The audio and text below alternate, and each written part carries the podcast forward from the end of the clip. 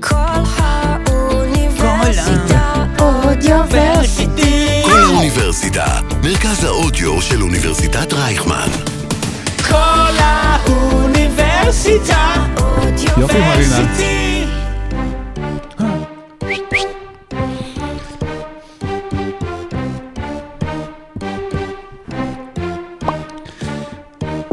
בפרק הקודם של אה, עושים NBA דיברנו על הטיול במזרח של מילווקי בקס, רק מה? שכחנו שלפעמים טיולים במזרח יכולים קצת אה, להסתבך אם לוקחים את הכדור הלא נכון, ולמילווקי היו הרבה כדורים כאלה שבאו בעיקר ממלך המזרח, הרמה ה-11 לכיסו, זה שבכל פלייאוף גם דואג להעלות את הרמה, ג'ימי באטלר. אה, ישנן חוויות שמעצימות את עצמן ברגע שאתה קולט שאתה חווה אותן באותו הרגע ולא בדיעבד, במיוחד עבור זה, וכדי שלא תפספסו את זה, התכנסנו כאן אנו חברי מועצת עושים NBA, בפאנל מלא כדי לדבר על כל מה שאף אחד לא האמין שיקרה. אז אנחנו מכריזים בזאת, אתם מוכנים לפרק שרון? yes, סורוקה? yes. מוסר? אנחנו מכריזים בזאת על פתיחת פרק אה, הפלייאוף המשוגע בכל האוניברסיטה, הוא פרק 136 של עושים NBA. יצאנו לדרך.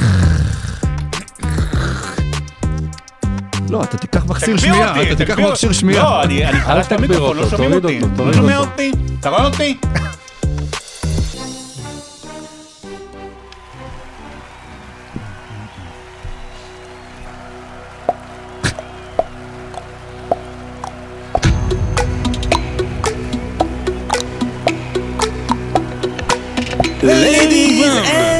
במבה. welcome to OSIM NBA. Here are your starting five. make me wanna scream, מילווקי לא עומדת בלחץ, בפלייאוף ג'ימי פוגש את הניקס בשלב הבא. together again, ה Splash Brothers ודריימונד חוזרים לעצמם אולי בדרך לסדרה נגד לברון או נגד מורנט. What it's gonna be? האם האלופה תבוא מסדרה שעוד לא נקבעה בחצי גמר המזרח? Rhythm Nation, ניקולה יוקיץ' ודווין בוקר, ג'מאל מארי וקווין דורנט נפגשים לחצי גמר בקצב אש גבוה. I get lonely, קוואי שוב נפצע בברך, וראסל ווסטברוק שוב נשאר לבד. הכל שירים של ג'נט. ג'נט? אבל בוא נסביר למה ג'נט. כי ג'נט הייתה אמורה להופיע הלילה באטלנטה. נכון. ואטלנטה כל כך לא האמינו שהם יגיעו לשלב הזה שהם היו צריכים להזיז את ג'נט ג'קסון ליום שישי כדי שהם יוכלו לארח שם את בוסטון. אבל... אני אה, אתפלא בכלל היא זוכרת שיש לו הופעה היום, או שהאמרגן שלה לא, אז. היא כנראה תבוא למשחק, ויום אחר כך... תשיר את ה- ההמנון, כן, בדיוק, שתשיר את זה. סורוקה, מה נשמע? בסדר גמור, אנחנו ב... אנחנו פה ה starting five, שזה יותר טוב מהג'קסון פייב. זה נכון מאוד, אחר כך נעשה גם ABC והכל, אהלן שרון, מה איתך? אהלן, דרך אגב, אה, אם היינו ג'קסון 5, כמו שהיה טיטו. רצית את האבא? זה היה... זה- לא, אבא זה לא, אבא הרביץ שם. כן, בגלל זה שאלתי. בגלל זה הם הצליחו, אגב. אה, יש לי שאלה, רגע, לא אמרנו אבל שלום אה, למשה. לא משנה, לא מעניין. הלנד משה, מה נשמע? חיכיתי עם זה מאתמול, אז אני זה. טיטו מהחפ"ק. אה, לא, לא, לא, לא רוצה לדבר על כדורגל, לא על אהלנד, ולא על הזה פה לא רוצה שלידי להיות שמשדר... כוכב קולנוע. אה, כן. אני, אנחנו באנו היום לדבר על כדורסל. אפרופו כדורסל, אני פשוט לא מבין בעניינים טכניים ופודקאסטים, אני יודע לדבר וזה, ושכשאני, וצריך, רק כשצריך להגביר אותי במיקרופון. האם יש אפשרות לגנוז פרק? זאת אומרת, שאת הפרק של שבוע שעבר לגנוז, למה? אבל גם כן. שמי ששמע אותו, להוציא לו את זה מהזיכרון. למה? כי זה היה, בדיעבד זה הביזיון של פרק. אבל משה צדק? בתחזית הכל, הסקרמנטו. על, על זה שזלזלנו במיאמי, נו. על זה לא שכבר. הורדנו את גולדן סטייט. כן. לא זלזלנו. לגנוז, רק. לגנוז. זה. יחזור אליך, תשמע, כבומרנג. כשתרצה רוצה ראשות ממשלה ויוצאו זה יחזור קטעים, אליי, אה. זה.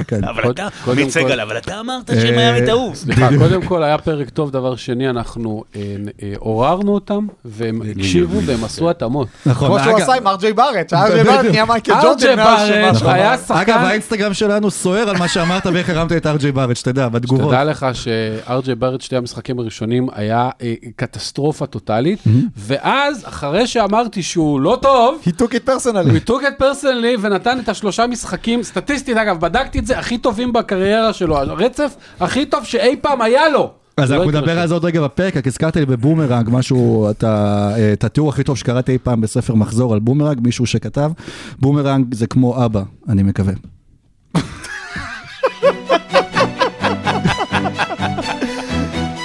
אה, אה, ראשון. רבע ראשון יצאנו אה, לדרך, ואם הרבע הראשון הזה ייראה כמו הרבע הראשון של ג'ימי באטלר, אז וואו וואו וואו, איזה רבע ואם הוא ראשון יראה כמו מחכה. הרבע האחרון של מילווקי, חברים, תסגרו את התחנה. איי, וכן. אז לפני ממש שבוע נפגשנו כאן, אה, דיברנו, הייתה דממה. כל זאת הייתה אה. היה אתמול. ודיברנו ככה על, אה, בקצרה, בקטנה, על, אה, על הסדרה של אה, מיאמי נגד היה מילווקי. מצב של אחת-אחת, ואמרנו טוב, יאניס חוזר מפציעה, וזה כן. נגמר, וטיילר הירו בחוץ, ועל הדרך גם הולדיפו בחוץ, היה גם סכנה שבטלר ייפצע, הוא נפל לא טוב על הישבן. אה, ו... זה שיפר היום- לו את השריר של הישבן בדיעבד. כן, בוקר ליום חמישי, 27 לאפריל, ג'ימי באטלר, אה, אחרי שני משחקי אולסטאר באמת היסטוריים, כאילו, כן, לא? תקשיב, מעיף- מדיח את אחת מהקונטנדיות המובילות. מה זה אחת? אה, אה, אה, בכל הסוכניות ההימורים, מילווקי מקום ראשון. זה היה כישלון, שרון דוידוב? לא, נגיע לזה אחר כך. אני רוצה להגיד כמה דברים על המשחק הזה. אוקיי. אחת המיתולוגיות של ג'ימי באטלר, וזה קרה תחת מאמן שהוא הולך לפגוש עוד מעט, שקוראים לו תום טיבודו, הייתה במינסוטה. במינסוטה הוא היה יחד עם קל- קרל אנטוני טאונס ועם אנדרו ויגינס. ובשלב מסוים באימון, הוא לקח את החמישייה השלישית וניצח אותם. ואחר כך הוא יצא שם באיזה rant נגדם, ובסופו של דבר מה שקרה זה שהעבירו אותו אחר כך לפילדלפיה. ג'ימי באטלר פגש את יאניס אנטטוקומפו, אולי השחקן הטוב בעולם בשנה וחצי האחרונות, קריס מידלטון, ג'רו הולידיי, שלושה שחקני על, אה, גרייסון אלן ופט קונוטון בהתקפה האחרונה, כשהוא מוקף ב, שימו לב, קיילב מרטין, גייב וינסנט, מקס סטרוס והייווד הייסמית'. ארבעה שחקנים שהתחילו בג'י ליג, לדעתי הם מרוויחים נשמע כמו ביחד... ברוקרים בוול סטריט. משהו כזה. והחמישייה הזאת הצליחה לגרום למועמדת מספר אחת באליפות, בהתקפה הכי חשובה של העונה שלה, לא להגיע לזריקה. לא להגיע לזריקה. אז כנראה שמה שקרה אז באימון, אנחנו ראינו את זה עכשיו במשחק. ובזמן הזה, אדבאיו fouled out, שש עבירות, לאורי out. out, שש עבירות. קווין לאב fouled out. אין הירו, אין אולדיפו. אין אולדיפו. כאילו בגדול זה היה... קודי זלרים כאלה, קודי- כן. פתאום הבן שלי רואה קודי זלר, הוא אומר, מה קודי? זלר?" הוא אומר לי, קודי זלר עוד חי? כאילו, מאיפה זה לא נראה ככה, זה לא נראה ככה, כן. אבל גם כשהוא שיחק הוא לא נראה חי. אז זה דבר אחד. דבר שני, אמ, אני לא מהאנשים שאומרים צריך לפטר מאמן on the spot. מייק בודנהוזר ברבע- ברבע הרביעי של משחק 4 איבד 12 הפרש 6 דקות לסוף או משהו כזה, ברבע הזה איבד 16 הפרש. הבן אדם לא לקח טיימאוט חצי שנייה לסיום כשהיה לו הזדמנות. לפני כן התקפה של מיאמי כשאתה יודע שיש סיכוי שיקחו אותך להערכה, הוא לא שם את אה, שחקן ההגנה מקום שני של העונה שישמור לו על הטבעת, הוא שם שם את פט קונטון, שבטלר נשף עליו והוא נפל, אולי גם יותר מנשף, אבל את בוק לופז אולי עוד חויף ככה. פסק זמן, אתה יודע, נתת ליאניס לרוץ עם הכדור בסדר, יאניס נתקע, קח פסק זמן, יש לך 4-5 שניות, אתה יכול לשרטט תרגיל, אתה צריך לעשות עוד סל ואתה משחק נגד יהודי סמית בהערכה השנייה. אז באמת, מייק בודנוזר, הרבע הרביעי של משחק 4 ומשחק 5, הוא כתב לעצמו את מכתב הפיטורים, ובסוף ההערכה הוא חתם לביצוע מיידי מם בודנהולזר. אם דבר כזה, אני, שוב, לא ראיתי מאמן ש, שגורם לעצמו כל כך הרבה נזק במהלך אחרון, במהלך יומיים, כמו שמה שבודנהולזר עשה במשחק הזה. והוא, וזה גם לא הפעם הראשונה שזה קורה לו, זה גם קרה לו בתור עוזר של, אה, של פופוביץ', כלומר שהוא מודח בעצם מקום... אה, אה, קרה לו באטלנטה גם. לא, באטלנטה. אבל לא הפסידו 1 ל-8. הם לא, הפסידו אחד כי הם... לשמונה, אבל, כן. אבל, הוא לא ניהל טוב את הסדרה, כן. הוא לא עשה שום התאמות, זה ידוע שהוא לא עושה התאמות. ועל האליפות האחת שהוא כן לקח, הוא חי על זה, עכשיו הוא בסדר, הוא מאמן בסדר כן, גמור. אבל זה לא דוק ריבר. כן, היה לנו לא, פה הוא פיטורים. של אה, סורוקה שהפך להיות רז זהבי, ואם נעשה הלחמה אז יש לנו פה ערן זהבי בעצם ב- בפאנל, כן. אני. רוצה לישון לבד. כן, בדיוק. כי לא לא שאני איתכם באותו חדר. זה נראה לי מה שיאניס רוצה לעשות הלילה. כן. הוא רוצה לישון. רק אה, אה, הערה קטנה, אה, המון אה, ילדים אה, רואים אה, שחקנים כאלה כמו אוסטין ריבס וזה, ואומרים וואלה, גם אני יכול. ו- ואותו דבר זה קודי זלר ורואה חשבון בגיל פנסיה. אה, ובאמת, אז אה, 2-1 למיאמי בסדרה, יאניס באותו זמן, אחרי, למשחק הרביעי כבר חוזר אה, אה, מהפציעה שלו. גם שהוא בשלישי חזר הוא חזר, בשלישי, בשלישי נכון? הוא חזר חזר. גם אה, לא, בשלישי. הוא גם. בראשון, לא, בראשון ברשת. שיחק שיחק בראשון קצת. 10 דקות, עשר. יצא, חזר, יצא, לא, מבחינתי הוא לא שני שיחק במשחק ושלישי. לא שיחק. רביעי. חמישי שיחק. אז בואו נלך קצת, תראו, אתה רוצה להגיד משהו? חזינו, לא, חזינו באמת באחת הסדרות ההיסטוריות אה, בתולדות פלייאוף ה-NBA, בטח ב-30 השנה האחרונות. אה, פעם שישית שמדורגת ראשונה מדיחה מדורגת שמינית, פעם רביעית שזה קורה בסדרה של הטוב טוב משבעה משחקים, וחשוב מכך, זו פעם שלישית שמדורגת שמינית מדיחה את המועמדת הראשית על פי הסוכנויות, הפרשנים והכל, לאליפות. זה קרה עם אה, דנבר וסיאטל ב-94, וזה קרה עם גולדן סטייט ודאלאס ב-2007. מה שחזינו בשבוע וחצי האחרונים, זו ההפתעה הכי גדולה ב-16 שנה האחרונות בוודאות, וייתכן וזה אפילו גדול יותר. זה גדול יותר בגלל מה שמילווקי הייתה במהלך העונה, בגלל העומק שלה, זה, הייתה, זה, זה גדול יותר בגלל מה שמיאמי הייתה, אף אחד מאיתנו אפילו, אני חושב לא נתן לה אולי סיכוי לעלות ל play-in, כי הייתה נראה שהיא כבר, אוקיי, כבר אחרי, שהיא כבר צריכה להתחיל באתחול מחדש של, ה, של המועדון הזה, שג'ימי באטלר הוא טוב מאוד, אבל הוא לא טוב כמו פלייאוף, אז זה לא מספיק אפילו כמעט להגיע, להגיע לשמינייה הראשונה, וזה יותר גדול בגלל הארבע אחת. זה לא עכשיו ניצחו במקרה במשחק מספר 7 ומשכו אותם, לא. הם במשך ארבעה משחקים וחצי היו טובים יותר. מיאמי הייתה טובה יותר, זה לא עניין של מקרה ושל סל ופה ושם, היא הייתה טובה יותר, וזו הייתה באמת סדרה היסטורית של שחקן היסטורי. ג'ימי באטלר, אתה יודע, הלכתי והסתכלתי, אמרתי, טוב, רגע, כמה, כמה תארים יש לו בעונה הרגילה? זאת אומרת, כמה זה? אז אתה רואה, יש לו ארבע פעמים הוא נבחר לחמישיות העונה, ארבע פעמים לחמישיית העונה השלישית, וזהו. זאת אומרת, יש לו עוד אה, שלוש-ארבע פעמים אה, חמישיית ההגנה השנייה, ארבע פעמים חמישיית ההגנה השנייה, סליחה, השלישית של הליגה, ג'ימי באטלר. שנייה, אבל אם אתה לוקח... אה? הגנה אה, שנייה, לא, אה, לא, הגנה שנייה ו- וחמישה ו- שלישית. עדיין יותר מקייב. ושלישית, וחמישיית, ו- והשלישייה החמישית של העונה, סתם.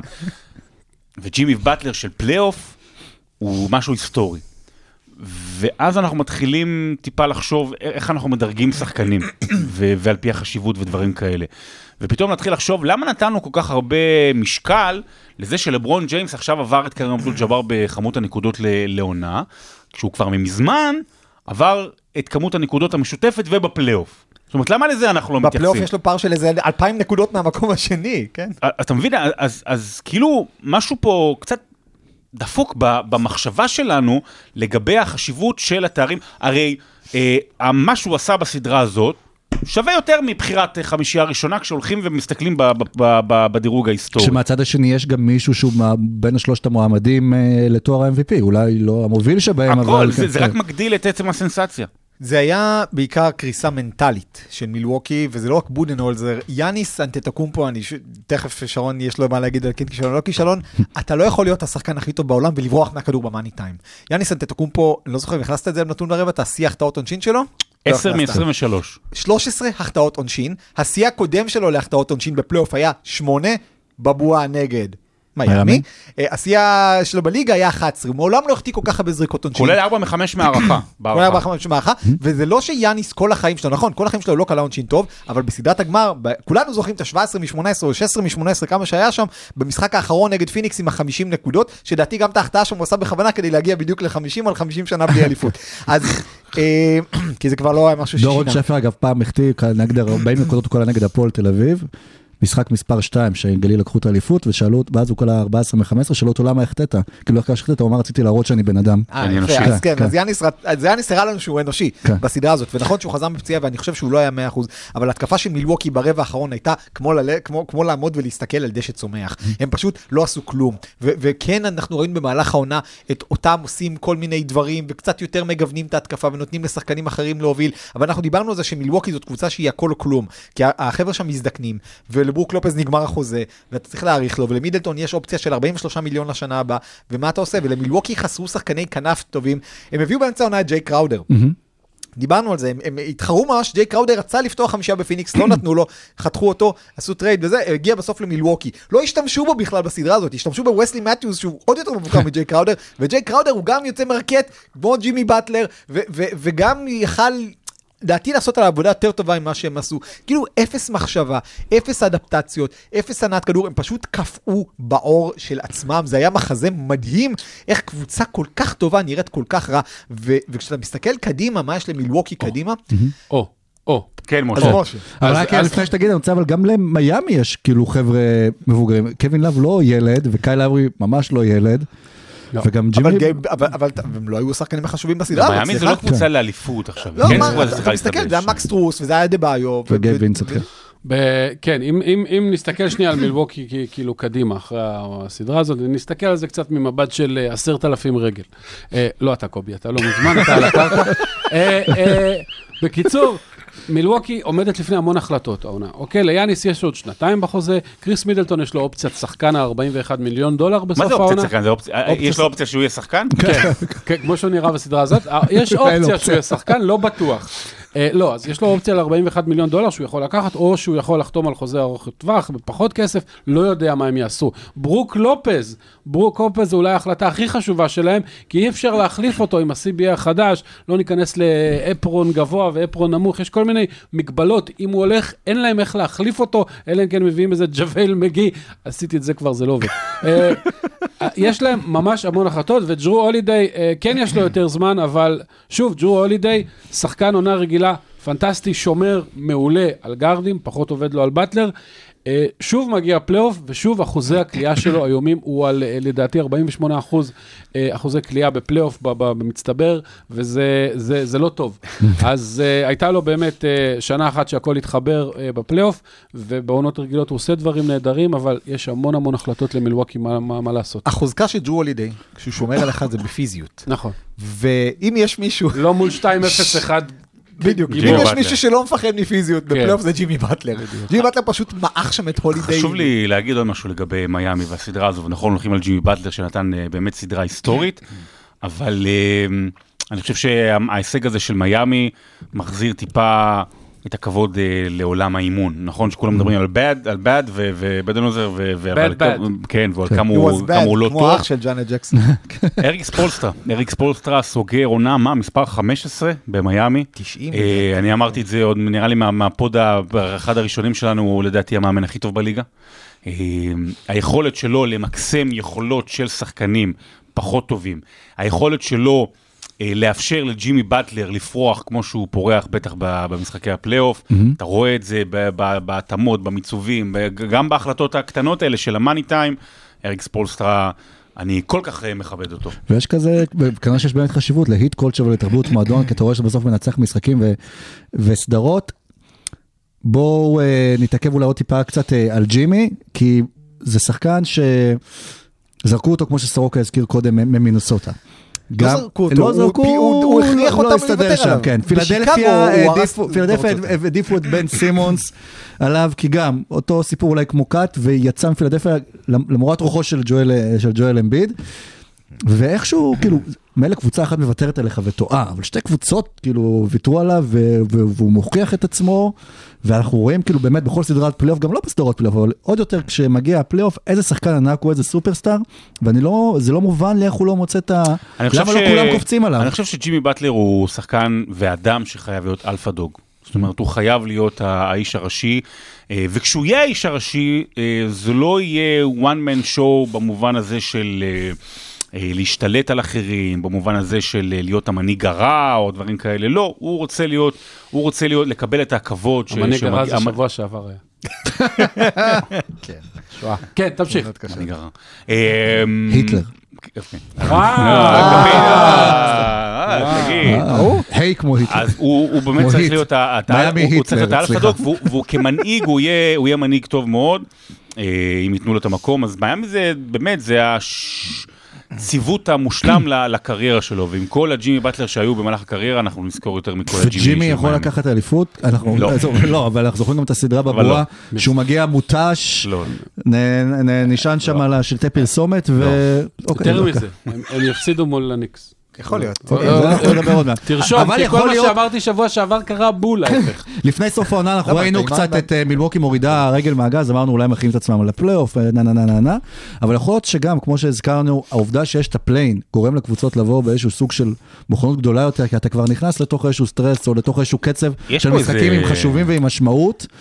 וראינו שזה השפיע כי מיאמי ניצחה את המשחק הראשון. היא הראשונה. מה play-in שמעפילה לחצי גמר אה, אה, מה- זהו, אה, זה- כאילו כל מה שאנחנו אומרים זה מנוגד לכל מה שקרה בשנים הקודמות של כן. ה play-in, שאף קבוצה לא עברה סיבוב ורובן בקושי היו תחרותיות, אבל אה, זה כן נותן לך קצת מומנטום, אבל מיאמי, בוא נזכיר, זה לא שהיא הגיעה עם מומנטום מטורף, כן. היא הפסידה בבית לאטלנטה, היא כמעט הפסידה לשיקגו, בלי דמאר דה רוזן, הכוכבת הגדולה של שיקגו בעונה הזאת, והייתה רחוקה רחוקה ככה שלוש דקות מלא להיות בכלל בפלייאוף. ואז אמרנו אולי שיקגו יעשו למילווקי חיים יותר קשים. ג'ימי באטלר זה בן אדם שברגע שאתה נותן לו סדק של ספק, מקום קטן לשבת לך בתוך הראש, אריק ספולסטרה פשוט יורה אותו לתוך הראש. ג'ימי באטלר זרק השנה 1.3 שלשות למשחק, 1.6 שלשות למשחק. בסדרה נגד מילווקי הוא זרק 5.4, והוא כלה אותן באחוזים פנטסטיים. ועצם זה שמיאמי ידע שמילווקי מצוינת בהגנה על הטבעת, ו- ו- ולא טובה כל כך בהגנה על השלוש, אז היא הלכה וכלה שלשות באחוזים מטורפים, וכל שחקן שם ידע, ודווקא זה ש- ש- ש- שבאמת הם שיחקו בהרכבים נמוכים והיא קבוצה של גארדים, והוציאו את הדה-ביו החוצה כדי שיחלק אסיסטים ויעשה חסימות, זה שיחק לטובתם, ומסכים עם שרון, ספולסטרה מאמן ענק, לצערו הוא הולך לפגוש מאמן שעושה בקבוצה הנוכחית שלו עבודה ענקית לכשעצמה. ושג'ימי מכיר אותו. אה, טוב, אז בכל מקרה, אם במקרה לא יצא לכם לראות ואתם רק מתעדכנים תוצאות באמת אה, של מה שקורה ב-NBA, לכו וקשו ותראו לפחות את החצי השני, או לא יודע, את כל המשחק הרביעי של ג'ימי באטלר של- האחרון של בהערכה, ה-56 כן. נקודות, ואת הרבע האחרון שלו במשחק מספר 5 שהכריע את הסדרה, אבל שוב, אז יש גם עוד צד ל- לסדרה, וזה הצד המ- המפסיד. והצד הנכשל או הלא נכשל, ויאניס אנטטקומפ עולה למסיבת אה, עיתונאים, אה, איזשהו כתב שגם ש... כן, נכון, ששאל אותו גם פעם שעברה. אז- הכבש הזה? כן, 16. אה, שואל אותו על הכישלון, ויאניס מספק תשובה מעניינת. שמע. צריך לשים את זה בקונטקסט הנכון, אז באמת אני מניח שהרבה ראו.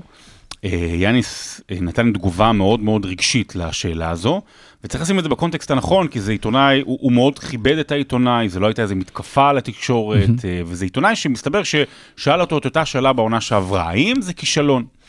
ויאניס נתן איזשהו נאו- נאום שהוא גורם לחשוב בעולם הספורט של 2023, והוא אמר, האם אתה בעבודה שלך, בעצם זה שאתה לא מקבל קידום כל שנה, האם זה כישלון? האם זה שאתה לא מגדיל את ההכנסות למשפחה, או הצלחת יותר, האם זה כישלון? זאת אומרת, הוא לא אומר אם ירדת, אם לא עלית, האם זה כישלון? והוא אומר שם דוגמה שנותנת אה, ככה להרבה אנשים אה, to poke the bear, ו- ו- ולהתחיל לדבר על זה.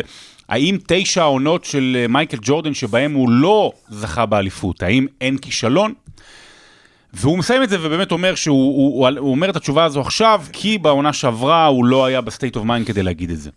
עכשיו, יאניס הוא אדם מדהים, הוא סיפור השראה לכל ילד. גם פה הוא נתן תשובה מאוד יפה ומאוד כנה אה, וגורמת למחשבה. אבל, אבל הוא טועה. לא בגדול, אבל הוא טועה. הוא טועה כי באמת יכול להיות שאם היו שואלים אותו את זה בשנה שעברה, כשמילווקי מפסידה בחצי גמר מזרח, בקרב עיקש של שבעה. משחקים, בלי מידלטון, אה, לקבוצה שבסופו של דבר הגיעה לגמר, והיו שואלים אותו האם זה כישלון, באמת זה המקום לבוא לתת קצת עצבים, מה, כל דבר זה כישלון? ואז באמת זה לא כישלון, אלא פשוט אכזבה שהיא הפסידה. פה זה היה אחד הכישלונות הכי גדולים בתולדות ה-NBA, אין פה בכלל ספק מה שקרה פה. אבל נשאלת השאלה, האם בספורט, כמו שהוא אמר, בספורט there's no failure. אה. אני- זוכר פרסומת של מייקל ג'ורדן לפני 20 או, שנים, שאומר נכשלתי ונכשלתי ונכשלתי. זה העניין, עכשיו תראה, יש פה מה שיאניס נתן, זה ה-180 מעלות למייקל ג'ורדן. מייקל ג'ורדן נתן את הפרסומת המפורסמת, כל uh, החטאה שלי והחטאתי ככה וככה פעמים, והפסדתי ככה וככה פעמים, והוא מציג כל החטאה ככישלון. אז יש את הצד של מייקל ג'ורדן, שזה משהו מטורף, שזה משהו משוגע, שבמשך המון שנים מייקל וקובי היינו בתפיסה הזו, שכל החטאה של הבאזר אז אתה, אז אתה כישלון. וגם היום אנחנו מתחילים לחשוב על זה שמי שלא הגיע, מי שרק מי שמגיע לגמר ומפסיד הוא כישלון. זאת אומרת, אה, אפרופו ענייני לברון או קובי, אה, מי ש... עצם זה שהוא הגיע לגמר והפסיד זה הכישלון, לא עצם זה שהוא הגיע לגמר זה ברכה. ומנגד, בצד השני יש את יאניס, שאומר, לא, אין כישלון בספורט. וזה מקום מאוד מסוכן. זה מקום שגם אה, מתקשר עם מה שהיה עם סימון ביילס באולימפיאדה, במובן הזה שאוקיי, אפשר לוותר, אוקיי, אפשר אה, לא ללכת לקרב הכי גדול שהתאמנת אליו ארבע שנים. יש בספורט הצלחה ויש בספורט כישלון. צריך לשים הכל בפרספקטיבה הנכונה ובמינון הנכון, וגם השאלה הזאת באה כדי לחפש כותרת ולעצבן, ועדיין, אם אנחנו נחיה בעולם ספורט ללא כישלון, אנחנו לא נראה הצלחה גדולה. יש הבדל גדול בין, למשל, דמיאן לילרד, שמנסה כל שנה, ובדרך כלל הוא האנדרדוג ולא מצליח לעבור את המשוכה, לבין מישהו פייבוריט מובהק, ונכשל ברגע האמת. אה, אתה יודע, אה, אלייה כבר שרה על אה, At first you don't succeed, pick yourself up and try again, ואז נהרגה בהתרסקות בסוף. אה, זה לא... אתה חושב שהיא וקובי עכשיו בני זוג? בדיוק. אה, יה- היא הייתה עלייה ראשונה או שנייה, מתי בא? כל דבר בחיים זה הכל ביחס לציפיות. אם אה, אתה מנסה ומנסה, ולא, יש שחקנים גדולים כמו צ'ארלס ברקלי וכאלה, לא לקחו אליפות, זה לא אומר שהקריירה שלהם כישלון. כי הוא התמודד מול אה, מייקל בשיאו, ודמיין לילרד הגיע רק פעם אחת לגמר מערב, והוא שחקן מצוין, אבל אין מה לעשות, הקבוצה שלו לא מספיק טובה. אבל מילווקי הזאת, לנצח את מיאמי של העונה, בלי טיילר הירו ואיך שהם אה, נראו, זה כן כישלון. להוציא את המילה אה, כישלון מהלקסיקון הספורטיבי, אוקיי. זה משהו מסוכן. זה כישלון. כי זה כישלון, אני אגיד לכם למה, זה מסוכן. זה תרבות ה-new age שמגיעה קצת רחוק מדי. כן. וזה לא צריך להיות בתוך הספורט. חוץ מזה. חוץ מזה שההמחשה גם הייתה לא טובה, רואים שהוא לא עבד בעבודה משרדית. שמי מקדמים אותו בעבודה כל שנה, כל יש לך שנה, כן, יעדים. רבעוניים, יש לך כל הדברים הזה, אבל לא... זהו, אני חושב שהפער נובע בין אה, הפוטנציאל שהיה לך באותו רגע אה, לבין מה שעשית איתו. ולמילואוקי היה פוטנציאל ללכת עד הסוף. וברגע שאתה מגיע למצב שאתה מפסיד לקבוצה שהיא בבירור נחותה ממך, וברגע שאתה מגיע למצב שאתה לא מצליח, נכון, אם הם היו נותנים את הכל ונכשלים אה, ומפסידים, הייתי אומר זה, אבל הם לא נתנו את הכל. הם שיחקו כדורסל מאוד מאוד גרוע ברגעי האחרונה. יאניס היה הכי גרוע שאפשר בקריירה שלו מהעונשין. הם הפסידו את המשחק הזה במו ידיהם, ולכן הדבר הזה, ואני מת על יאניס, וזה לא הופך אותו לאבא פחות טוב, לא הופך אותו לחבר לקבוצה פחות טוב, לא הופך אותו לבן אדם פחות טוב. אריק נם, התפקיד שלו בחיים זה לא לקבל קידום כל שנה, זה לסקר את מילווקי בקס, והוא מצליח בזה ועושה את זה טוב. יאניס אנטטוקומפו, אני מת עליך. העונה הזאת הייתה כישלון. שאלה אה, לפני אבר, אני יודע שאתה רוצה לדבר, אבל אה, לא, רק משהו לא. קטן. יש- שחקן שלקח שלוש אליפיות, שהוא היה בעונשין הרבה יותר גרוע מיאניס, ואולי זה משהו, שקיל אוניל, שצריכים לחשוב עליו אולי לקראת ההמשך מלווקי, כי יאניס אין מה לעשות, הוא לא משתפר מהקו, אנחנו רואים שזה לא, לא, אבל עובד. אבל אולי לשחק איתו בצורה שקיל שונה. תמיד אמר, ברגעי האמת קלטתי את אה, העונשין. ברגעי לא- האמת, ויש, נכון. סקרמנטו, נגד סקרמנטו, הוא כל העונשין, פשוט שהוא דרך על הקו, כן. ב-2002 שם.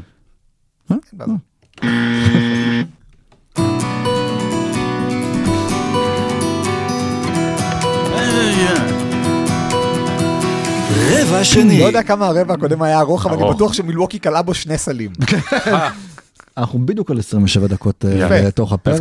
תוריד את. הפתיח, אז הרבע הקודם היה 7 דקות, ואנחנו עכשיו נמשיך נגד הפתיחים. הפתיחים, נגד, אה, נגד היריבה שהולכת לפגוש, אה, שוב, שתי קבוצות שבלי יתרון ביתיות התחילו את אז זה הפלייאוף אומר הזה. שאף אחד אין לה יתרון ביתיות לא, עכשיו? כן, הם שתיהם ישחקו ב- שחקו בחוץ. בחוץ. שחקו בחוץ. באוהל קמפינג. כן, אבל הניקס מקבלת. הניקס מנצחת גם כן 4-1 את, קליבלנד, זה, שוב, אולי יכול להיות שראינו בתור אפשרי שהניקס ינצחו, לא יודע, בתור 4-1, כי בכל זאת מקומות 4-5, ומהמקום החמישי גם זוכים ביתרון הביתיות, כי הם מקבלים אה, את מיאמי, שזה אומר, הגרדן, אה, התקרה תישבר כנראה השבוע.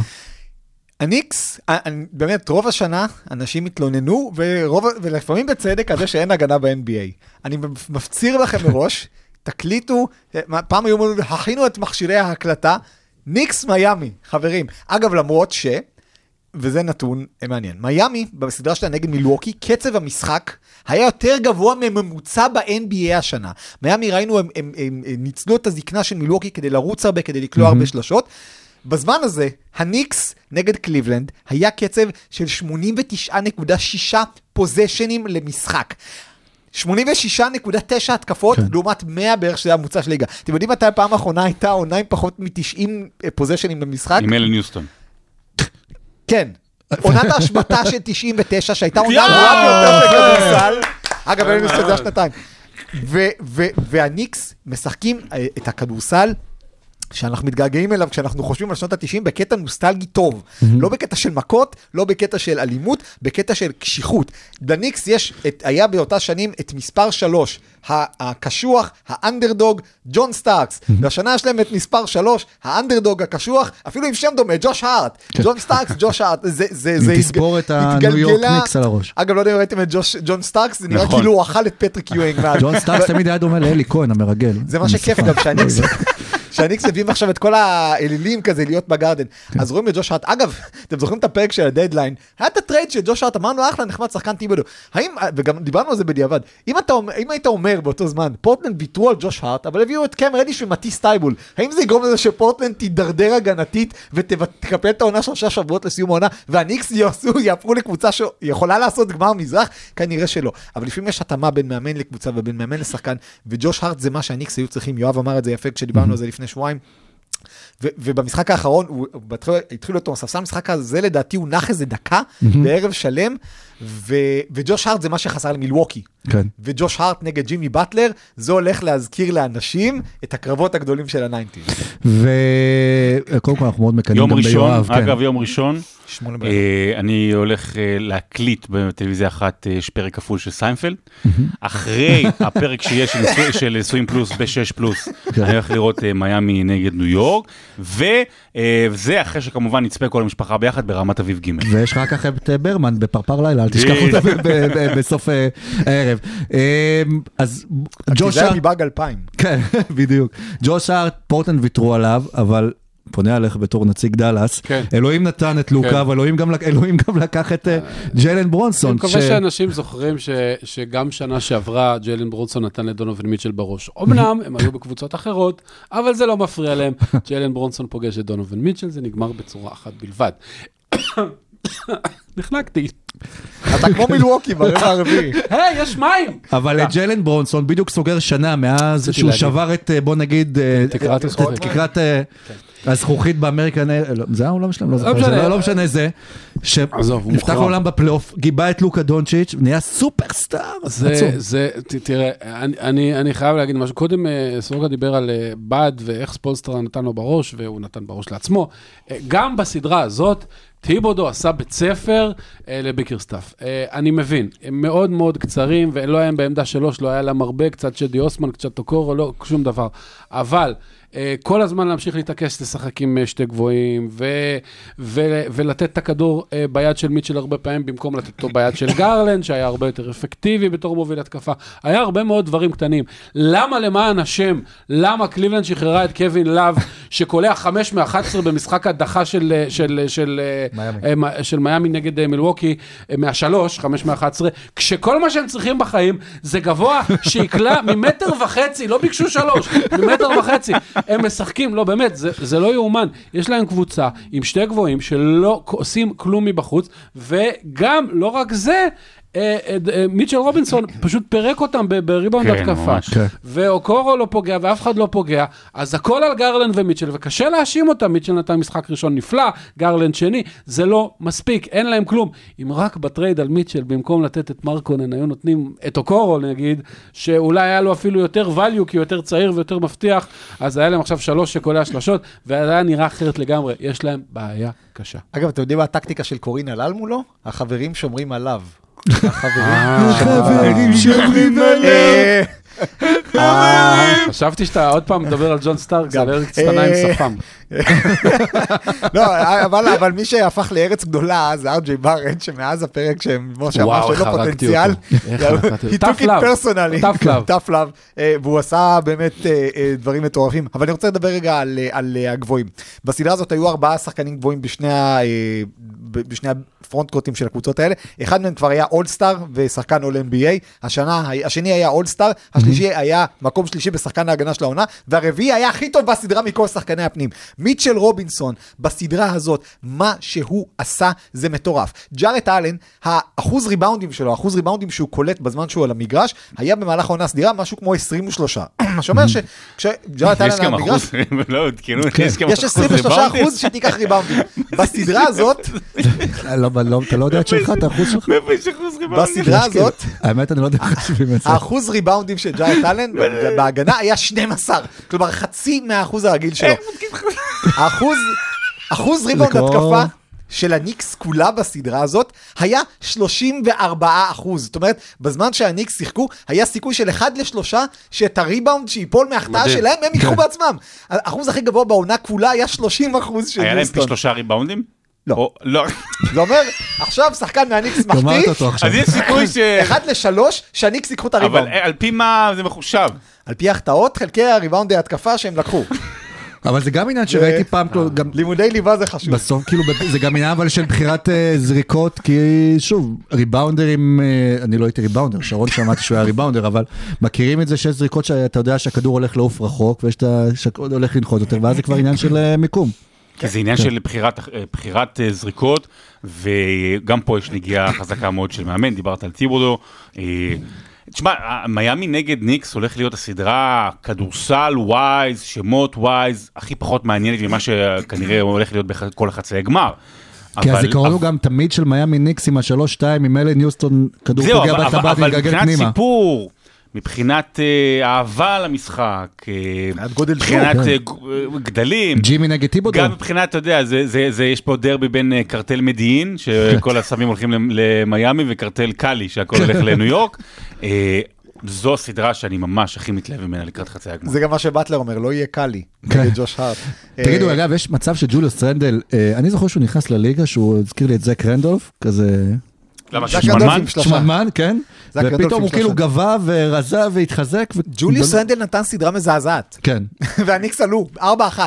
זה מדהים. הוא גם פצוע קצת. היה צריך לעשות כן, כן. עכשיו גם עוד פעם נפצע בקרסון, נקווה שהוא בסדר. ניקס מיאמי, בעיניי סדרה הולכת להיות כיפית מאוד. כן, ג'ו- ג'וליוס רנדל וג'וש הארד וארג'ה ברט אה, יצטרכו להתחלק בין שלושתם בלשמור על אה, אה, באטלר, כי, ראינו שגארדים לא יכולים לשמור עליו, צריך אנשים יותר גדולים וחזקים, וזה יהיה מאוד קשה, אבל יש להם מספיק כוח אש בשביל לשמור עליו לדעתי. וגם את עמנואל קליקטי מהספסל, שהפסיד אמנם את ה...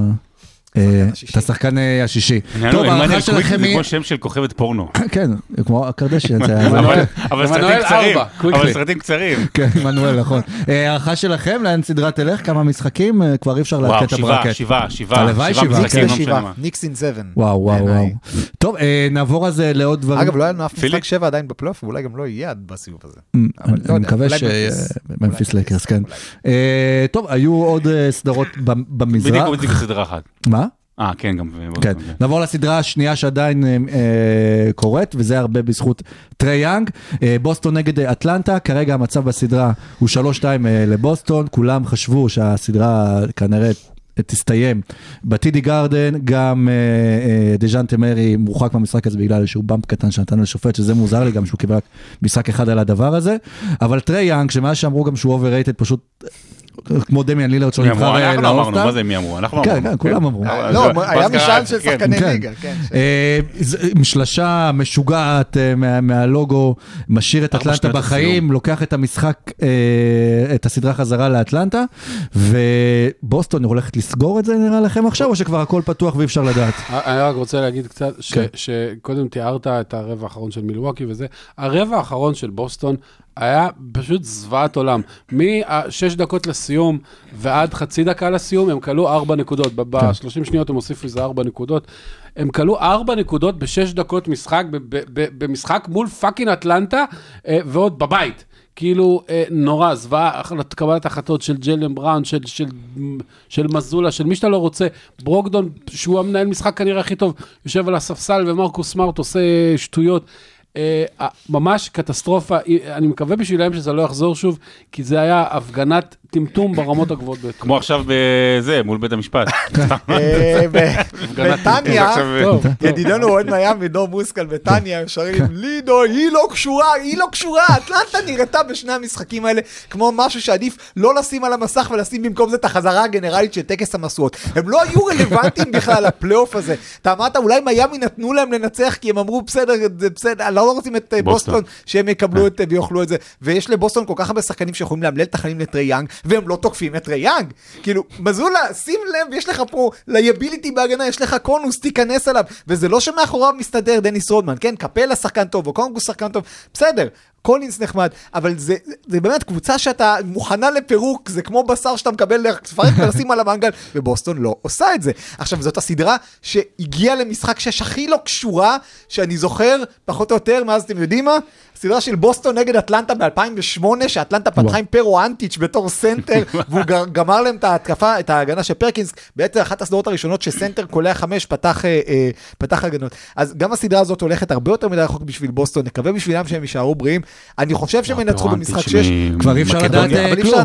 כן, משחק שישי פלייאוף הזה באטלנטה עם ההייפ של הניצחון של טריי, ודז'ונטה מארי חוזר, ופתאום אטלנטה לוקח את המשחק הזה, משחק שביעי הכל פתוח. כן, זה, כן. והלחץ, אה, ובואו נראה את מזולה מתפקד תחת לחץ, כי במשחק 4 תחת לחץ, לא תפקד. אה, טוב, סדרה אחרונה רק שהייתה... אה, חמש. למה- ככה? מה? למה ככה? תמשיך, אני דווקא מתעניין בסדרה הזאת. אוקיי, הסדרה שהייתה זה פילדלפיה נגד ברוקלין. sweep, אה, בן סימונס אה, שנה שעברה גם אה, עף ב sweep וסיפק את הציטוט, זה היה לי קשה לראות את זה מהצד, אני אדאג שזה לא יחזור על עצמו שוב. אז הפעם הוא דאג לזה, הוא פשוט לא שיחק. כן, בדיוק. אבל זה לא היה sweep. היה. היה sweep? היה sweep. אבל זה לא היה sweep מבחינתו. כאילו, זה- הוא לא הפסיד באף משחק בסדרה הזאת. זה נכון. אה, וזה יוצא גם טוב לפילדלפיה, הדחייה של הסדרה של אה, בוסטון. נגד אטלנטה, עוד משחקים ועוד זמן מנוחה, כי ג'ואל אמביד כבר במשחק 4 לא משחק בגלל בעיות אה, בברך, וזה בא לטובת פילדלפיה, ואולי משהו שיפגע בבוסטון, אם באמת תעבור את אטלנטה להמשך. יש, אה, יש, יש בעיה, אני, אני חייב לציין שפילי כאילו ניצחה 4-0, היחידה שעשתה סוויפ והכל וזה. אה, לדעתי יש קצת יותר סיבות לדאגה מאשר סיבות לאופטימיות אצל פילי. מקום לדאגה. אה, סיבות. לא, סיבות כי, לדאגה זה השיר. הפחות ידוע שלו. זה כתב אה, אה, אה, מנחם גפן, הוא אח של... כן, הלא מוצלח. בקיצור, הלא מוצלח, כן. בקיצור, יש... ג'יימס ארדן כאילו הוא מנהל משחק טוב והכל, ונכנסות לו השלשות, אבל עכשיו הבנתי, עכשיו הבנתי למה, מה הוא כאילו היה לא מוצלח. כן. הוא מסמן אליי. עכשיו הוא בגלל זה- הוא אמר את זה. עכשיו הוא הבין. מה שנקרא, מה שנקרא, משל. proof of concept. שנקרא גפן במובן גפן. כן. אה, בקיצור, אה, ג'יימס ארדן כל משחק היה על משהו כמו 4 מ-7 מ-3 ו-2 מ-13 מ-2. הוא מגיע לסל ולא מסיים, הוא מסיים אותם באחוזים שלך ושלי, וזה מאוד מדאיג. הוא ניהל משחק טוב, הוא קלע טוב מבחוץ, הוא, הוא מסר טוב, אבל החדירות לא, לא, לא הולכות לו בכלל. ג'ואל אמביד התקשה, התקשה בסדרה הזאת, עשו עליו כל הזמן אה, דאבל טים ודחפו אותו רחוק מהסל. ובסדרה הבאה יש אה, שחקנים יותר גדולים ויותר חזקים שיעשו את זה. אה, זה, זה, זה טיפה מדאיג. הנקודת אור היחידה באמת הייתה טובייס האריס, שכאילו קצת חזר לעצמו ומצדיק חצי מהמשכורת שלו. החזיר אותם אה, למשחק, ברוקלין באיזשהו כן, שלב אמרתי. אה, הובילו, אולי בגלל שכל מטאטי הם עשו סוויפ? אה, עוד משהו שאתם רוצים להוסיף? כל הדקה, כל החצי דקה האחרונה שהוא אמר זה הכל הקשרים לפורנו. הכל, הכל היה, הכל. אז פורנו כן, הולך טוב כן, עם אתה אה, וויסקי, אתה נמשיך אנחנו- לתת. אתה רוצה שיחה חליפית או חליפה? אני רוצה לחשוב שהתחלנו במלטדאון וסיימנו עם דיאנדרה מלטון. תמזוג, תמזוג לי איזה... אני אוהב את התנועה הזו כשמתחילים לדון דברים, זרק לי כולם איזה- רגע לוקחים אה, את הגב אחורה. תמזוג לי איזה ליקר דובדבנים, גועל נפש. אוקיי, אז אה, נתון הפרק 136, באמת היינו יכולים להביא לכם איזה 500 נתונים, אבל נשארנו בזה. אז קבלו נתון משני משחקי הפלייאוף האחרונים שלו, ג'ימי באטלר, קלע 56 נקודות ו-42 נקודות, במהלך כל העונה היו לו 0 משחקים עם 40 נקודות קבלו נתון, ברבע הראשון, משחק מספר 4, הפך ג'ימי באטלר לשחקן החמישי ב-25 השנים האחרונות, שקולע עבור קבוצתו 20 נקודות רצופות. קדמו לו טרייסי מגריידי, לברון ג'יימס, קובי בריינט וג'ה מורנט שעשה את זה בשבת שעברה. אגב, הסיבה שרשמתי מגרדי עם קוף כזה, כי אכלתי בזמן הזה מקדונלדס גם. אז זה- אה, קבלו נתון נוסף בהקשר הזה, ג'ימי כלה בסך הכל 22 נקודות באותו רבע שציין שרון, והשווה את שיאו של דוויין וייד לאחר בנקודות שנקלעו ברבע אחד על ידי שחקן מיאמי היט בפלייאוף. יפה מאוד, קבלו נתון במהלך הרבע הרביעי של משחק חמש. מילואקי כלאו שלושה סלי שדה בלבד. ג'ימי באטלר בעצמו כלה שישה סלים ובשבע דקות בלבד. לא רק, קבלו אה, נתון, מיאמי קלה גם בסדרה מול מילווקי ב-45% ל-3, 77 סלים מתוך 171 ניסיונות. בעונה הרגילה, מיאמי דורגה רביעית מהסוף במקום ה-27 בליגה. עם 34.8% ל-3. קבלו נתון, בם אדבאיו היה לשחקן השלישי בהיסטוריה של האיט שמסיים משחק פלייאוף עם טריפל דאבל של 20 נקודות, קדמו לו לברון וג'ימי באטלר. קבלו נתון, ארבעה שחקנים בהיסטוריה של הגריזליז סיימו משחק עם לפחות 30 נקודות ועשרה ריבאונדים. זאק רנדולף, לדעתי זה בפלייאוף. נכון? כן, בפלייאוף, כן. אה, ביחד עם שלושת הכוכבים הנוכחיים של הקבוצה, ג'ה מורנט, דזמונד ביין וג'רן ג'קסון ג'וניור, יש הוצאה לפועל בממפיס. קבלו נתון. ה- מיטשל רובינסון סיים משחק פלייאוף עם לפחות עשרה ריבאונדים התקפה, שתי חטיפות ושלוש חסימות. השחקן האחרון שעשה את זה לפניו צריך ללכת עד שקיל אוניל בשביל להגיע לזה.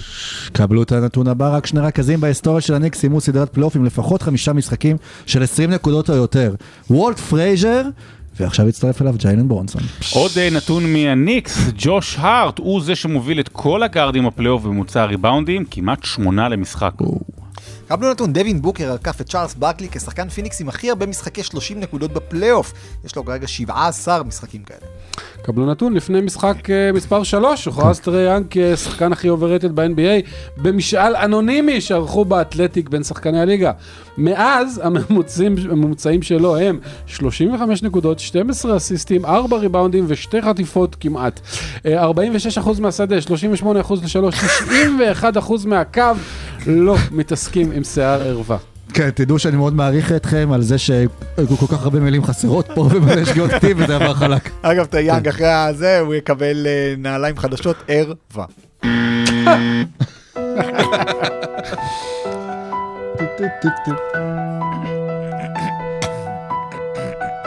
רבע שלישי.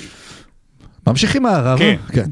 ובמערב אה, אנחנו אין נתחיל קול עם הס- חדש. כן, נתחיל מהסדרה של גולדן סטייט נגד סקרמנטו, התחילה בטירוף, סקרמנטו שני, אה, שני ניצחונות אה, בית, light the beam, פעמיים, ואז הסדרה עוברת חזרה לגולדן סטייט, אנדרו וויגינס קצת מתחיל להיכנס לעניינים, כולם מתחילים להתעורר שם, וגולדן סטייט מאז על הגל, שלושה ניצחונות רצופים, כולל המשחק החמישי שהיה הלילה אה, ב... בגולדן וואן סנטר. כן. גולדן שאור אפילו סנטר. למשחק שלהם, למגרש שלהם קוראים לשם קבוצה יריבה, מפתיע שהם מפסידים. כן, בדיוק. ו... גולדן וואן. שאליו גם עולים, עולה אה, דיארון פוקס שהוא קצת אה, פצוע, עולה בכל זאת אה, לשחק, ונראה אבל שכאילו גולדנסטייט מצא את המקום שלה, מצא את הקצב שלה, את ה rhythm, ואולי בדרך לנצח את הסדרה. אני כבר לא מבטיח כלום. קודם כל, מבחינת כדורסל לדעתי זו הסדרה הכי מהנה. משחק ש- מספר שיש. 4 היה משחק המשחק מספר הכי. טוב בפלייאוף הזה. כן, היה פנטסטי, משחק מספר 5 לא היה רחוק. אה, ממש, אה, זה כאילו, גולדנסטייט זורקים על סקרמנטו את כל מה שיש להם. באמת, כאילו, אה, זה לא שגולדנסטייט מובילה אה, כי הם אה, יותר טובים בהרבה, זה פשוט מפגן shot making של קליי ושל סטף. שהוא באמת לא הגיוני ולא סביר. והם כל, ו, וסבוניס לא היה טוב בארבע וקצת יותר בחמש, וכל מה שאתה זורק על סקרמנטו, הם עומדים בגבורה ומשחקים נגמרים רובם צמוד, ו, ואם לא אה, שלשה פואטית של אריסון בארס שלא נכנסה, אה, יכול להיות שהיינו עכשיו במשחק הדחה, זה, זה, זו סדרה פנטסטית. אה, לא ראו שפוקס אה, ממש מוגבל בפציעה באצבע, אה, אבל אה, כן, אנחנו מאוד אה, מודאגים אה, לגורל של הבינטים. לא, לא עשו לו- לא עשו אותו באצבע. כן. כן. סקרמנטו התחילה בתור לייט דה בים, וכרגע הם נהיים כמו תזוזה שהיא הסבים. ואם לא השלושה גם של, ואם כן אריסון ברס קובע את השלושה, אז אנחנו עכשיו מדברים פה על סטף קרי, לוקח טיים אאוט, ובעצם שולח את סקרמנטו לעונשין אה, לנצח את וובר, את מול המשחק. הקבוצה של קריס וובר. כן. בקבוצה של כן. קריס וובר. אה, וזה זה באמת סדרה פנטסטית, ואני רוצה קודם כל להצדיע למייק בראון, כי אולי זאת הפעם האחרונה העונה שאנחנו יכולים להצדיע למייק בראון. מייק בראון נחשב למאמן עונה רגילה טוב ומאמן פלייאוף לא טוב. מייק בראון עשה אדפטציות בסדרה הזאת, בעיקר בשני המשחקים הראשונים, ומה שמנצח את הוא הסדרה מכיר לגולדן גם את גולדן סטייט, אתה יודע, אם יש מאמן. שמכיר את גולדן סטייט זה מי שה... זה סטיב זה קר. מה- זה מאמן שם. כן, אבל, סטיב אבל, קר. אבל גולדן סטייט עשתה אדפטציות על אדפטציות, כולל משהו בלתי צפוי לגמרי, ובמובן הזה דווקא אה, לא רוצה לגנוז את הפרק הקודם, כי משה אמר שהוא מאוד מאוד יופתע אם סקרמנטו, אם גולדן סטייט לא ינצחו בלי דריימון גרין. וזה שדריימון גרין, יכול להיות שבדיעבד, ההרחקה של דריימון גרין תציל לגולדן סטייט את העונה. כי מה שקרה, ג'ורדן פול, שהיה non-factor לחלוטין במשחקים הראשונים, נכנס לחמישה ופתאום לגולדן סטייט היה שטף התקפי. עכשיו, כל הסדרה הזאת נעה בין... כמה גולדן סטייט יכולה למשוך את השטף ההתקפי, לבין כמה סקרמנטו יכולה להחזיק, להכתיב קצב קצת יותר פיזי וקצת יותר עם, סבוניס שנכנס לסל ומעיף אנשים. וגולדן סטייט, ומול ה-two big lineup של גולדן סטייט זה יותר קשה לו, ומול ה- או לוני או דריימון גרין זה יותר קל לו. אז זה המון המון כזה שחמט קטן של מהלכים כאלה, ובאמת מייק באון עשה מה שהוא יכול. וזה שדריימון גרין עלה מהספסל, קודם כל זה נותן לג'ורדן פול להיכנס למשחק כמו שצריך, אז גולדן סטייט מרוויחה את ג'ורדן פול, ודריימון גרין לא באמת אכפת לו. ואני רוצה להגן כאן בחירוף נפש על דריימון בשב- שבשבוע שעבר דריימון נוביצקי. דריימון אה, נוביצקי, נוביצקי, שקיבל כאן באמת את מנת הטינופים שלו ובצדק, וגם את מנת הלא טינופים שלו ובצדק.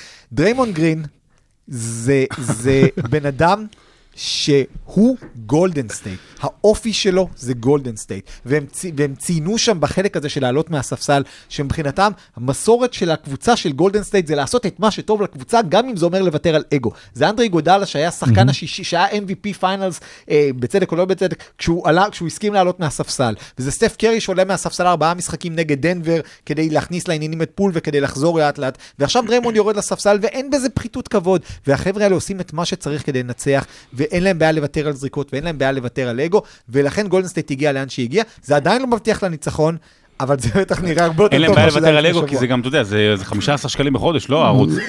אה, לא, נדבר על החטיף אגו, שתאכל אותו אחרי שאתה מסיים את הרמת אביב ג'. לא, סקרמנטו, ה- הסדרה הזו כל כך מעניינת מבחינת כדורסל וכל כך יפה לעין, כי סקרמנטו היא אחת מהקבוצות הבודדות שיכולה בקלות להיגרר למשחק הזה של, של גולדן סטייט, לטרפת, יש שם כמה מהלכים של סטף, שבאמת זה נראה כמו אוגר ב- ב- ב- בכלוב, אתה יודע, שהוא רצים אחריו, מנסים להשיג אותו ולא משיגים אותו, והוא בסוף כן אה, עושה את ה... מגיע למקום הנכון שבו הוא צריך להגיע, באמת, זה מדהים, זה כמו רג'י מילר בזמנו על ספידים. אה, וסקרמנטו, זה נחמד שהיא נגררת לזה, כי יש לה את, ה, את הכוח משלוש, ויש לה את המהירות, ויש לה גם אה, סגל מאוד מאוד צעיר, עם כן כושר טוב, אבל היא לא יכולה להיגרר לסגנון הזה של גולדן סטייט בדקות האחרונות. במשחק האחרון בלילה, דיארון פוקס, היו, של, היו לו כמה זריקות שם, באמת, אתה יודע, זריקות קרי של אה, חמש שניות בתוך אה, שעון ה-24, פוק זורק אה, שלושה מטרים מהשלשה. זה לא, פוק, כן. זה לא, זה לא, לא ככה סקרמנטו תנצח ברגעי ההכרעה כשצמוד את גולדן סטייט. אגב, אוגר על סמים זה המסטרדם. הוא אגר. את הבדיחה הזאת, כן, לא, בזמן.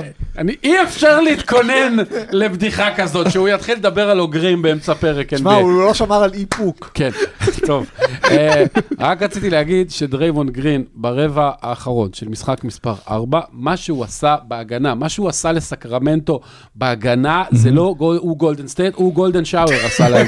זה- זה פשוט מפגן הגנה יוצא דופן, הוא עובר מפוקס לסבוניס וחזרה וכל מה שבאמצע, והוא לבד החזיק את גולדן סטייט במשחק, פשוט לא ייאמן.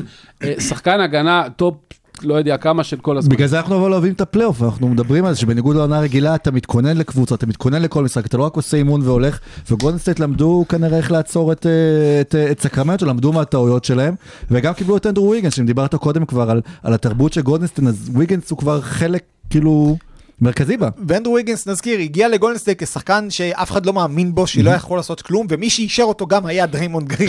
שוב, אה, אני חוזר לבן אדם הזה, שהוא, שהוא אחד הטיפוסים הכי מעניינים בליגה, והוא התארח ב pod של סטיין והיינס, והוא דיבר שם על כל הסיפור של ג'ורדן פול, והוא אמר דבר יפה, הוא אמר, בכדורסל אתה צריך לנצח, ואתה צריך אה, להיות, אה, ויש שיגידו שאתה צריך להיות נחמד, זה לא הולך ביחד. אם אתה רוצה לנצח, מדי פעם אתה לא צריך להיות נחמד. אז לפעמים זה מתפרץ באגרוף שלא היה אמור לקרות, אבל, אבל אה, קרה, ולפעמים זה מתפרץ, כמו שדיווחו השבוע, שאחרי משחק נגד טורונטו, הוא, הוא יצא על ג'ורדן פול בחדר הלבשה בלי אלימות, פשוט אמר לו, תפסיק להתבכיין, תתחיל לקבל החלטות טובות לא, יותר, אני- וזה אישר אותו.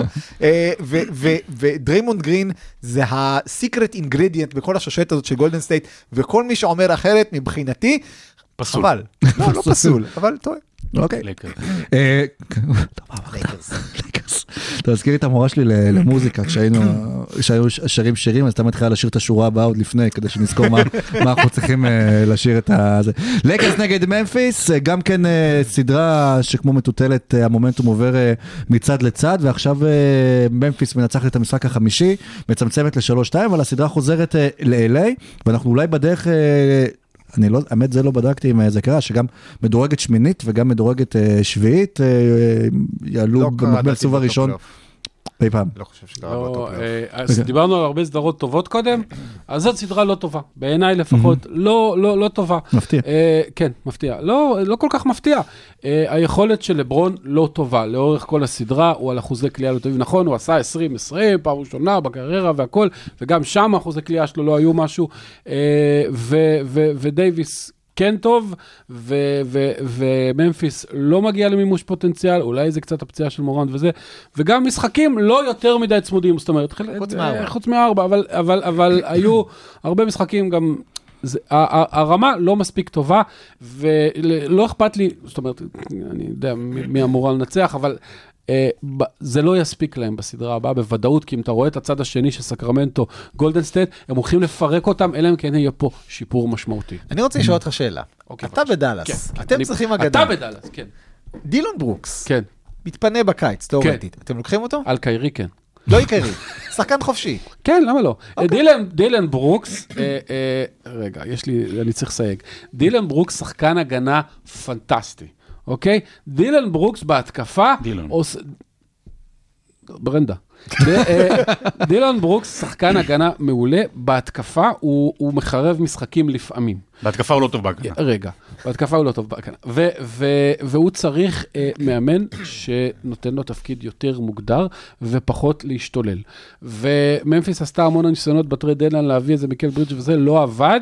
אנונובי. אה, אה, אה, כן, אנובי, הם צריכים משהו כזה, אבל בגדול, אה, במקרה, אם שאלת על דאלאס, יש לנו כאלה חורים בהגנה, במיוחד ב perimeter, מאז שדוריאן פיני סמית עזב, שאני לוקח אותו אה, בלי למצמץ. לא משלם לו 25 מיליון לעונה, אבל בשביל 14 לעונה, בכיף. אז אני חושב שדילון ברוקס היום הוא קצת, אני לא אגיד שהוא הבעיה של ממפיס, אבל, אבל כשאתה מסתכל על, על, אני אומר, דריימונד מדבר, משתחצן וזה, בסדר, הבן אדם עשה משהו בחיים, הוא לקח ארבע אליפויות, מה עשה דילון ברוקס? עבר כאילו סדרה בפלייאוף נגד מנסוטה?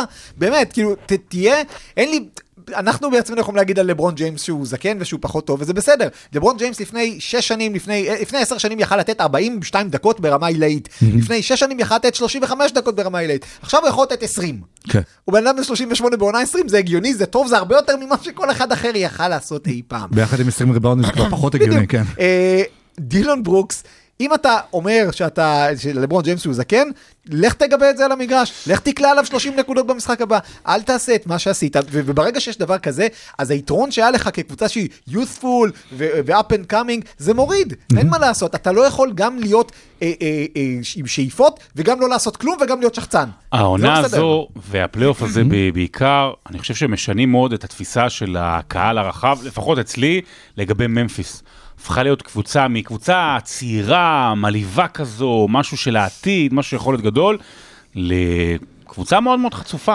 זו לא פעם ראשונה שיש, אה, אתה יודע, נגד, אה, נגד דריימונד גרין, הם, אה, לא זוכר כבר מי דיבר, וכל העניין עם מורן, שגם נורא נורא ויתרו לו מהר, ועכשיו דילן ברוקס, כאילו על כלום, על מה, מה, מה, מה קשור בכלל הדיבור המסריח הזה, סליחה העניין, אבל קבוצה מאוד מאוד חצופה, מאוד מאוד מילניאלס, בלי, כמו שאמרת, משהו לגבות. ומה שמאוד היה מעניין, אה, לקראת אותו משחק מפורסם, משחק מספר 4, שהיה אחד אחרי, והאמת שסקיפ בייליס, שאנחנו לא, לא מעריכים יותר מדי, אבל הוא אמר מה יקרה לקראת המשחק, והוא צדק אחד לאחד, הוא אמר איך אתה אומר את דבר כזה, והוא ידע ואמר נכון, ו- ו- ו- וזה גם הגיוני, לברון לא בא וכלה עליו 40 נקודות. לא כי הוא לא יכול, אולי הוא יכול, זה, זה, זה ישפיע על הקבוצה שלו, אלא כי זה לא לברון. לברון הוא לא מייקל, לברון הוא לא קובי במובנים האלה, ואני דווקא הולך, ל... ובמובן הטוב אני אומר את זה. לברון, הוא ינצח אותך. הוא ינצח אותך במשחק חשוב, הוא ינהל את המשחק כמו שצריך, ואתה יודע, אוקיי, זו לא סדרה טובה של לברון, אבל מה שהוא עשה שם בדקות ההכרעה, אה, באמת, גם בניהול המשחק, גם במסירות, הוא סחט שם עבירת תוקף ממורן, שאגב, אפרופו, אפרופו החוצפה, אתה יודע, הסגנון משחק שלו זה התקף לב כל פעם, אתה אומר, עוד שנייה הבן אדם הולך לשבור את הראש. וכמובן, סל השוויון בשנייה האחרונה, והסל על דילון ברוקס החשוב בהערכה, אז באמת, בא לי ממש שממפיס תפסיד, לא משנה מה יקרה אחר כך, הפכה להיות קבוצה מאוד אבל אבל חצופה. ממפיס עוד יכולה, כאילו לפי דעתכם, כן. מן הסתם, הקראנו גם קודם כן, את הנתונים, אנחנו רואים שדזמונד ביין וג'ארן ג'קסון ו- וג'ה מורנט, כל אחד- כל אחד יכול להוציא לפועל, או שניים להוציא לפועל במקביל, או שלושה בכל אה, ערב נתון. יש לי הרהורי עם זאת, הם כפירה. הם עכשיו צריכים לשחק בסטפ, בקריפטו קום. יש לי הרהורי כפירה לגבי אוקיי. ממפיס, שאנחנו חושבים שזאת הקבוצה של ג'ה מורנט, ויכול להיות שממפיס זאת הקבוצה של דזמונד ביין. Mm. דזמונד ביין הוא השחקן הכי טוב שלה בסדרה הזאת, ולדעתי בלי תחרות. השחקן הכי יציב, הקלע הכי טוב, והבן אדם שעושה הכי פחות שטויות. וג'ה מורנט, סליחה, אתה, לא משנה אם לברון מתחת לסל, או, או מישהו, או דמיאן ג'ונס, שכבר לא משחק בלייקרס, אתה לא מנסה לעשות קפיצת פוסברי באמצע הצעד וחצי, במהלך מכריע. תסלח לי, כן? זה, זה בדיוק החוצפה הזאת. ו- ובלייקרס, הם, הם נותנים סדרה בינתיים סולידית, לבור... דייוויס, משחק בסל, משחק באסל, משחק בלי סל, אבל, השחקני משנה שם, דיברנו על זה שיש להם את הווייבים של קבוצת 2020 קצת, אני לא יודע אם ייקחו אליפות, אבל אתה רואה... שפתאום אפשר לסמוך על רוי האצ'ימורה, שזה משהו ששלוש שנים וחצי לא, לא יכלו לעשות בוושינגטון, ולא כי, כי, כי בוושינגטון פשוט התעצבנו על רוי האצ'ימורה, למה? כי הוא מקבל את הכדור, זורק לסל, לא עושה שום דבר אחר. מה הוא צריך לעשות בלייקרס? לקבל את הכדור, לזרוק לסל, לא לעשות שום דבר אחר, אבל הוא עושה יותר מזה. רוי האצ'ימורה היום, אפשר לשחק איתו בדקות האחרונות, כי הוא הפסיק להיות liability בהגנה, וזה בלי שיש לך את לברון ודייוויס ודרווין על הראש, זה לא קורה. ובגלל זה הם מוכנים לוותר על ג'ארד ונדרבילד, שכבר אה, נתנו לו דניס רודמן החדש, כי האצ'ימורה מסוגל לשים גוף על ג'ארן ג'קסון בצבע, וזה יפה. ואוסטין ריבס פשוט סיפור הצלחה מטורף, ומה שהוא נהיה ברמה הזאת. אוסטין ריבס הוא כאילו מה שממפיס רוצה להיות. האנדרדוג, שלא מעריכים אותו מספיק, אז אוסטין ריבס לוקח מממפיס אפילו את הרעם הזה של הדבר הזה, ובאמת, וראסל, שהוא הוא גם, אתה לא יודע מה לצפות ממנו, פתאום תופר שלוש שלוש שלושות. השחקני משנה של הלייקרס, זה פשוט תענוג, ו- וכיף לראות אותם. מצד שני, בהוליווד יודעים איך להעריך שחקני משנה. כן. בדיוק.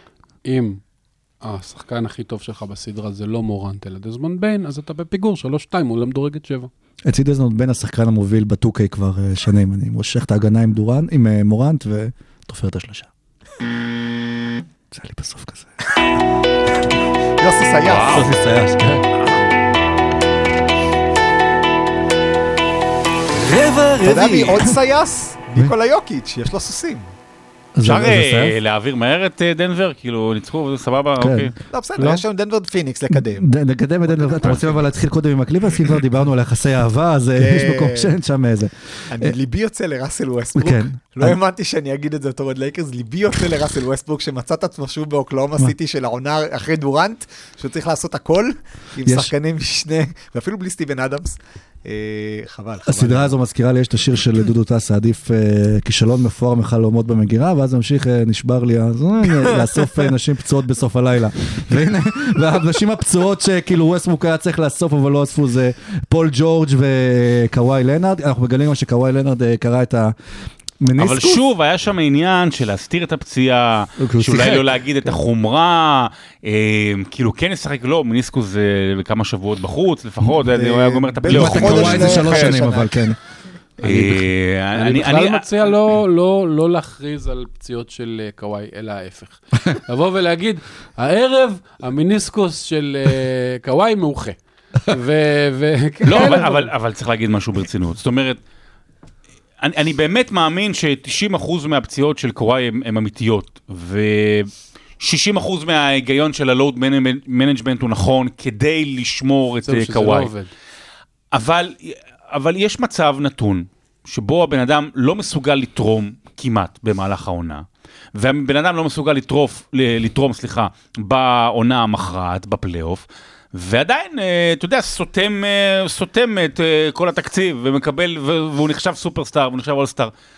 או, ואני אפרופו סקיבילס, אז אני אלך אי סמית, או שקוואי אומר לעצמו אני פורש, או שאם הוא ממשיך או לא יודע במקום אחר, צריך להתאים את עצמו עכשיו מחדש. זה לא יכול להיות. לא יכול להיות אתה, שאתה משלם שכר של 82 משחקים ומטרה להגיע לאליפות לשחקן X ומקבל ממנו רבע מזה. לא יכול להיות. אני חולק עליך, כי אני חושב שדווקא קוואי, מה שעשו איתו השנה הקליפרס, היה טוב לקליפרס וטוב לקוואי.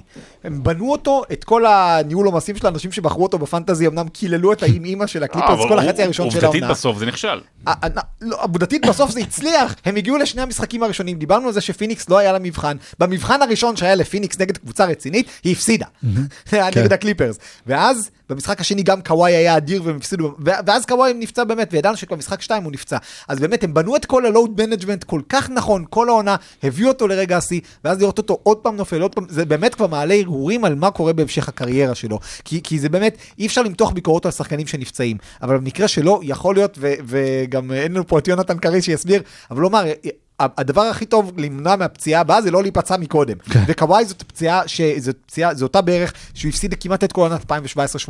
זו אותה בערך שהוא קרא בת הרצועה בפלייאוף 2021, והחמיץ את כל 21-22.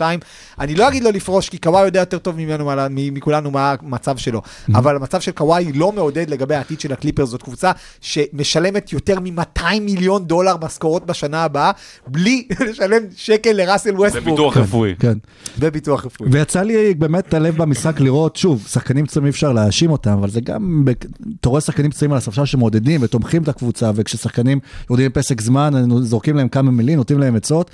ובזמן שווסטרוק באמת משאיר את הנשמה אה, על המגרש, המצלמה עוברת לפול ג'ורג', אפילו לא קרבה, פול ג'ורג' שאומרים שיחזור. גייס אותו. כן, וזה, וכאילו זה לא כזה מזיז, הוא לא בתוך ההתלהבות, הוא לא בתוך ההייפ, הוא לא חי את זה. והמספרים אגב של ווסטברוק ראיתי לפני, לפני עכשיו כל הג'ימי וכאלה, הוא הוביל באמת, בין המובילים היה בממוצע נקודות למשחק בפלייאוף הזה על הרבה שחקנים גדולים באסיסטים, בריבאונדים, והכי מדהים, בבלוקים היה לו יותר אה, ממוצע מגובר, יותר מג'ארן ג'קסון, יותר מברוק לופז, ווווסטברוק באמת נתן את כל מה שהוא יכול, ו...